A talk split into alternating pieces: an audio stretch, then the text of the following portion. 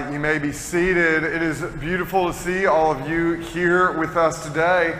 Uh, I often like to start just by saying a thank you to somebody in the congregation each week. And this is one of those weeks that's a tremendous blessing because there are really way, way too many people to say thank you to just, just the people that are here today uh, I could just go around and spend five minutes or so saying thank you to all those that helped out with Vacation Bible School this past week. That is an immense amount of work. I do want to say a special thank you uh, to Becky Murray, who oversaw all of Vacation Bible School. She's the person that least likes to be thanked, uh, for those of you that know Becky well, but I do want to make sure and say thank you to her. Um, and again, just thank you to everybody that helped out in different ways with that. I also just want to highlight um, many of our youth also stepped up in a really robust way this past week. And we wouldn't be able to do this sort of program without uh, 14, 15 year old, uh, I don't want to call them kids, 14, 15 year olds, whatever they prefer to be called, teenagers, uh, stepping up and helping out. So I do want to say thank you to them as well. Uh, my name is Brent Fugate. I'm the senior pastor here at Byfield, and it is wonderful to have all of you here with us today. We are doing a sermon series this summer of different times in the New Testament that Jesus quotes the Old Testament. We're trying to dive into those quotes and get a deeper understanding of the truths that Jesus is relaying to us. The Bible tells one large story. Academics refer to it as a meta narrative in two parts there's the Old Testament, and there is the New Testament. Often, when people interact with the Bible, there is a lot of focus on the variation between the two parts. It is true, there are differences. In the Old Testament, they worshiped God in ways that no longer occur in the New Testament, for example. The elements of discontinuity between the Old and the New Testament can obscure the fact that God is moving forward a larger story through us. Every time Jesus quotes the Old Testament, he is highlighting the continuity between the story that has already taken place prior to his time on earth and the new portion of the larger story he is presently initiating. Jesus never rejects the Old Testament in any way, he embraces and fulfills it. He shows all that God has not changed. God still wants the same things from all people.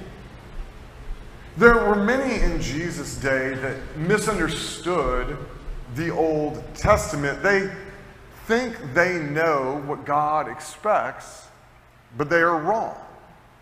By correcting their expectations, Jesus is trying to set them on the right path with God. This is relevant for us today. Many today misunderstand the whole story of the Bible in similar ways to those in Jesus' day who misunderstood the Old Testament. Today's text will help us understand a key aspect of the Old Testament that Jesus prioritizes reiterating in the New Testament. Please turn with me to Matthew chapter 9, verses 9 through 13. That's page 763 in the Pew Bible. We will start reading in Matthew 9, verse 9. Hear the word of the Lord. As Jesus passed from there, he saw a man called Matthew sitting at the tax booth. And he said to him, Follow me. And he rose and followed him. And as Jesus reclined at the table in the house, behold, many tax collectors and sinners came and were reclining with Jesus and his disciples. And when the Pharisees saw this, they said to the, his disciples, Why does your teacher eat with tax collectors and sinners? But when he heard it, he said, Those who are well have no need of a physician, but those who are sick. Go and learn what this means. I desire mercy and not sacrifice, for I came not to call the righteous, but sinners. Amen. The grass withers and the flowers fade, but the word of the Lord remains forever. The Pharisees think that Jesus is rejecting what the Old Testament commands by his actions. In doing so, they believe he is rejecting a right relationship with God. Jesus is not the one that is mistaken. The Pharisees are wrong. They have misunderstood the story the Bible is telling. Jesus is explaining what is true with his words. If the Pharisees want to be right with God, if anyone wants to be right with God, for that matter, they must trust what Jesus makes clear. The truth Jesus relays can be a bitter pill to swallow. It contains the cure all people need. Those expressing concerns to the disciples about Jesus' behavior, the Pharisees have a central concern that drives the way they live their lives.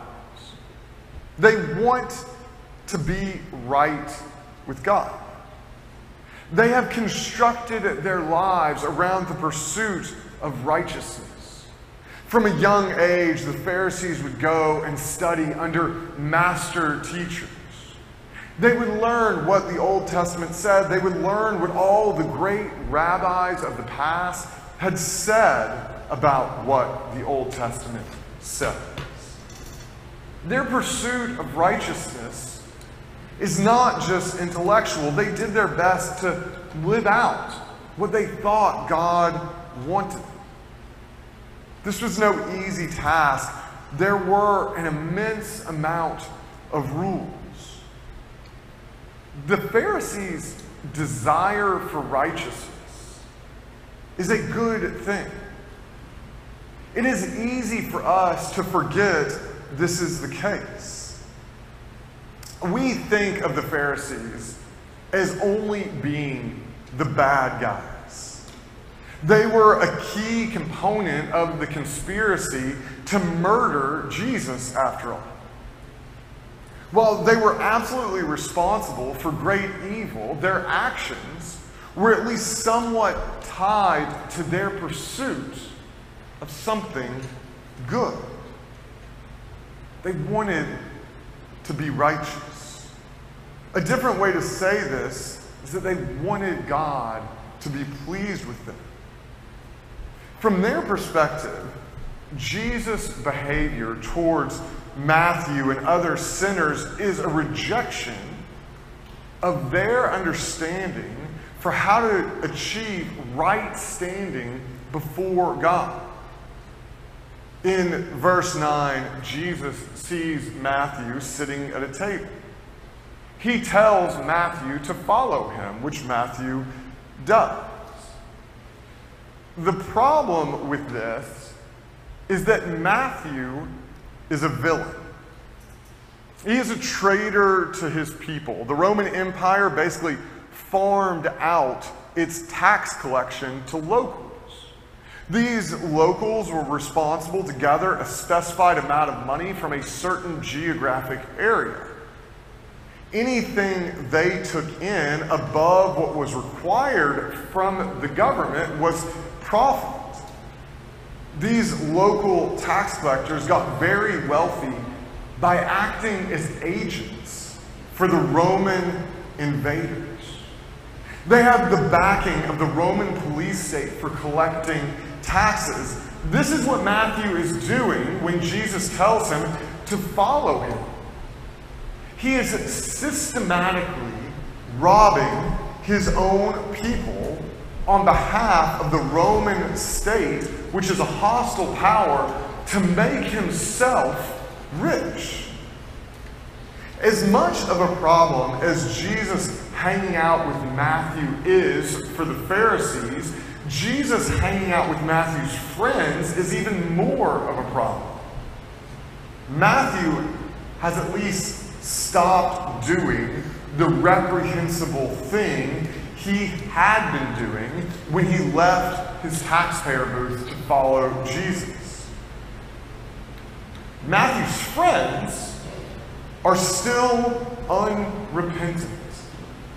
They are total heathens. Jesus is hanging out with these folks. He is, in some way, from the Pharisees' perspective, he is affirming their behavior.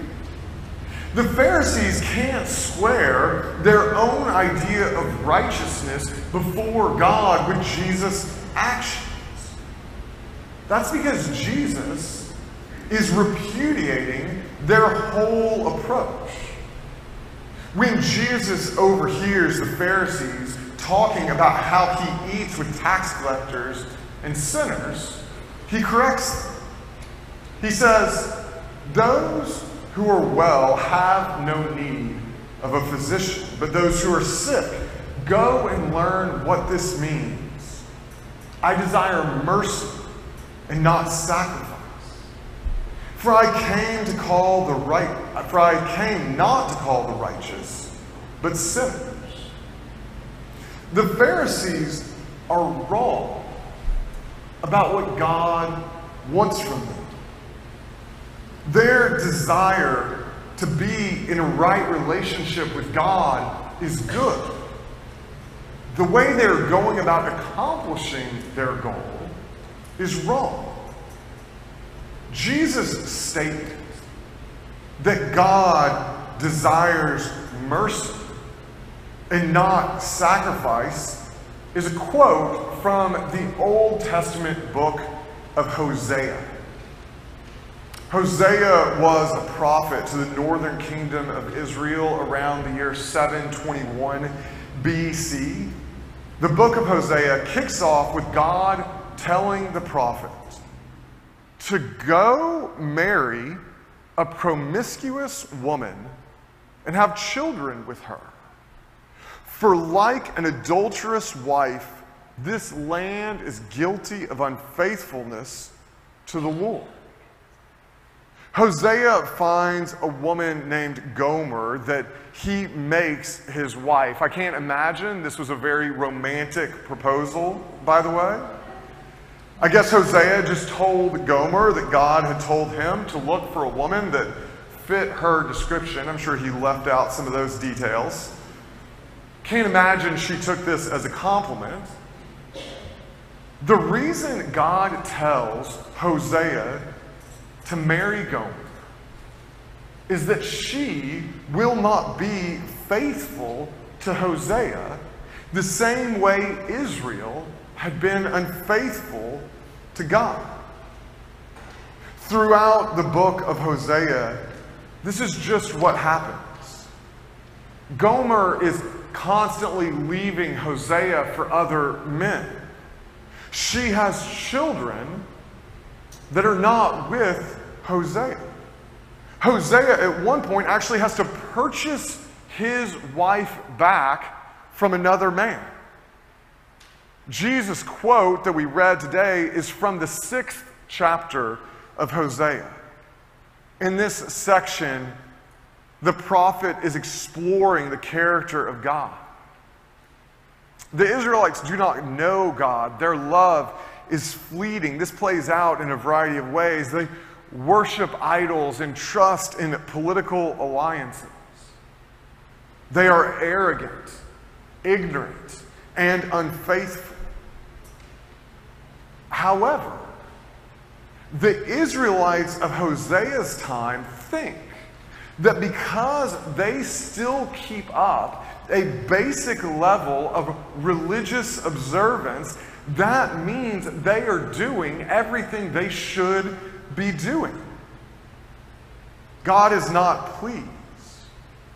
Hundreds of years later, when Jesus quotes Hosea, he is saying that the Pharisees are making the same mistake their forefathers made. They practice a religion of dead observance. Their hearts are not as they should be. The righteousness God wants to see from his people is merciful hearts. This was true in Hosea's day. Jesus is making the point that God's desire has not changed. Being filled with mercy is incredibly difficult. For one thing, mercy is not an action. It is a status of the heart that leads to action. My garbage collection normally comes on Monday, so often on Sunday nights is the night where we tell the kids to collect the garbage from throughout the house. And they don't enjoy doing it. Nobody's ever like super pumped. They're like, garbage night, you know, like, uh, but if I say like, hey, go get the garbage from the bathroom, they'll do it, right? They may not enjoy doing it. They may huff a little bit. Their shoulders may slump. But they'll do it, and it's not a particularly hard task. I don't tell them that they have to enjoy collecting garbage. I just tell them they have to obey. On the other hand, when I tell my kids they need to love each other, that is an infinitely higher expectation. What I am asking for them is not just the completion of a task. I'm telling them I want, to, I want them to be a person that loves their brothers through and through. While loving another person is hard, being merciful is even harder. We normally love others because we have some reason for positive feelings towards them. My kids love each other because they come from the same family, they share the same blood. Spouses' love for each other grows out of mutual attraction. The love between friends is based on shared interest and circumstances. Mercy is not a result of any sort of positive feelings that another person brings about in us. If a person deserves mercy, then it is not really mercy, is it? In fact, mercy is responding to others in a way they do not deserve. Mercy is showing another person love when they deserve nothing but disdain. It is giving people what they don't deserve. Mercy is not pouring out wrath on people that they do deserve. This is what we see in the story of Hosea and Gomer. There was no reason for Hosea to love Gomer. There was no reason for God to love Israel, but Hosea showed mercy towards Gomer. In the same way, God showed mercy towards Israel. This brings us back to the verses we read from Matthew. It is bad enough for the Pharisees that Jesus has told them their own pursuit of righteousness through sacrifice is misdirected. The fact he's telling them to be merciful is especially galling to them. The people Jesus is showing mercy to they are villains for the Pharisees. They are traitors. They have sold out their nation to line their own pockets. Tax collectors, they don't deserve mercy, they deserve wrath. To be honest, I agree with the Pharisees. Showing mercy is completely unreasonable. These tax collectors are not good people. If that is the thought you are having right now, you're progressing towards understanding what Jesus is saying, even if you disagree with it. From a limited human perspective, mercy without limits is insanity. God wants his people to be merciful to those who do not deserve it. Because it indicates we understand our own situation in relation to God. For all have sinned and fall short of the glory of God. There is no one that is righteous. The Pharisees look at the tax collectors and, and judge them. They think they are better. They say to themselves, There but the grace of God go I. They don't mean. The Pharisees think they are pleasing God with their pursuit of righteousness the righteousness of the Pharisees is filthy rags. Behind their whitewashed exteriors, they are as dead inside as the tax collectors. Jesus sees through all of this. The tax collectors are actually better off than the Pharisees. This is not because they are better people. They are worse people in any objective criteria, but they recognize, they understand their need for God's mercy. As Jesus says in these verses, they realize their sickness.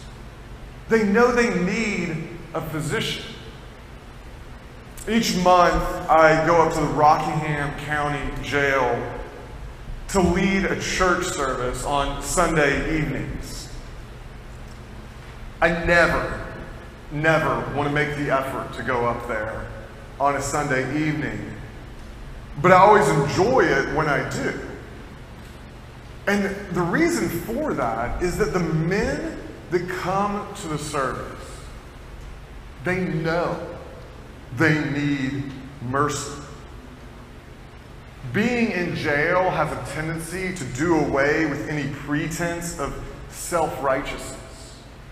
They want to believe the gospel. For them, it is good news. Their need for a physician is obvious to them. The reason God wants his people to be merciful more than make sacrifices is that a person showing mercy indicates they have experienced God's mercy themselves. This is the starting point for the gospel, the good news that Jesus is preaching God, in His infinite love and faithfulness, wants to show mercy to all people. Nobody deserves this mercy. Everyone deserves the opposite.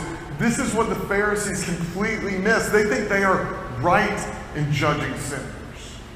Those that live their lives like Hosea's wife Gomer, they fail to see that they themselves are just as in need of redemption as Gomer was.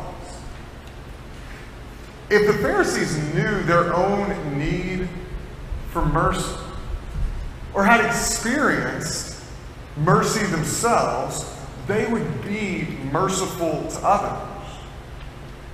They would rejoice that Matthew walked away from his tax collecting booth. They would see that it is a good thing Jesus is willing to eat with sinners. If Jesus is eating with sinners, that means the Pharisees have hope, as they are also sinners. Any who can't see their own need of mercy from God can't be in a relationship with God. The sins of Matthew and his friends are actually less of a barrier to a right relationship with God than the self righteousness of the Pharisees. The person who knows they are sick is searching for a cure, whereas the sick person that thinks they are healthy will not even search. I cannot preach this sermon without asking a question of all of us sitting here today. Are we the Pharisees or the tax collectors in this story? Clearly, we all want to be in a right relationship with God. We want to be righteous. You wouldn't be sitting here if you didn't care. You would be on the beach or playing golf somewhere. The Pharisees in this story are incredibly mistaken. They are opposing God by opposing Jesus Christ. They are sick and they don't even know it. The sinners, on the other hand, are being restored by Jesus, or at least have that possibility. Their restoration is not a product of successfully being good, it comes from recognizing they're not good enough and can't be, no matter how hard they try. A great gauge of which camp any of us fall into is how merciful we are. We all have reasons for not being merciful. The people we interact with every day disappoint. They fall short. They don't deserve mercy. Our responses to other people's shortcomings says a lot about us. Those with any handle on the amount of mercy God has shown them through Jesus Christ will be merciful to others. We will be merciful, merciful even when we think it is undeserved. Mercy is inherently undeserved. We didn't deserve God's mercy, yet He gave it freely. If we fail to grasp this point, we are failing to acknowledge who we are apart from God. Jesus came to call sinners, not the righteous. All who know they are sinners, saved by grace, will be merciful. All who think they have achieved righteousness through their own efforts will lack mercy. If you lack mercy, you need to think about your personal sin that has separated you from God. If you recognize your need for mercy, you can turn to God knowing He is merciful. Jesus showed mercy to all by taking sin upon Himself on the cross. If you have already received God's mercy, you should move forward, showing that mercy to others. Let's pray. Dear Lord,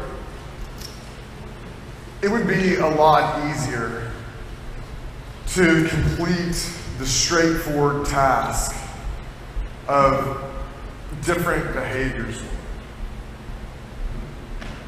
lot more difficult to create in our own selves the, the heart that we should have towards others. In fact, it is possible, impossible for us. We turn to you recognizing our brokenness, recognizing our need for mercy. I pray that we would realize that our hearts are broken. I pray that we would realize the depth of the sickness of our souls and that in turning to you to be healed, that we, we would then look to others with, with the heart that you have shown towards us, with a heart filled with mercy. I ask all these things in Jesus' name.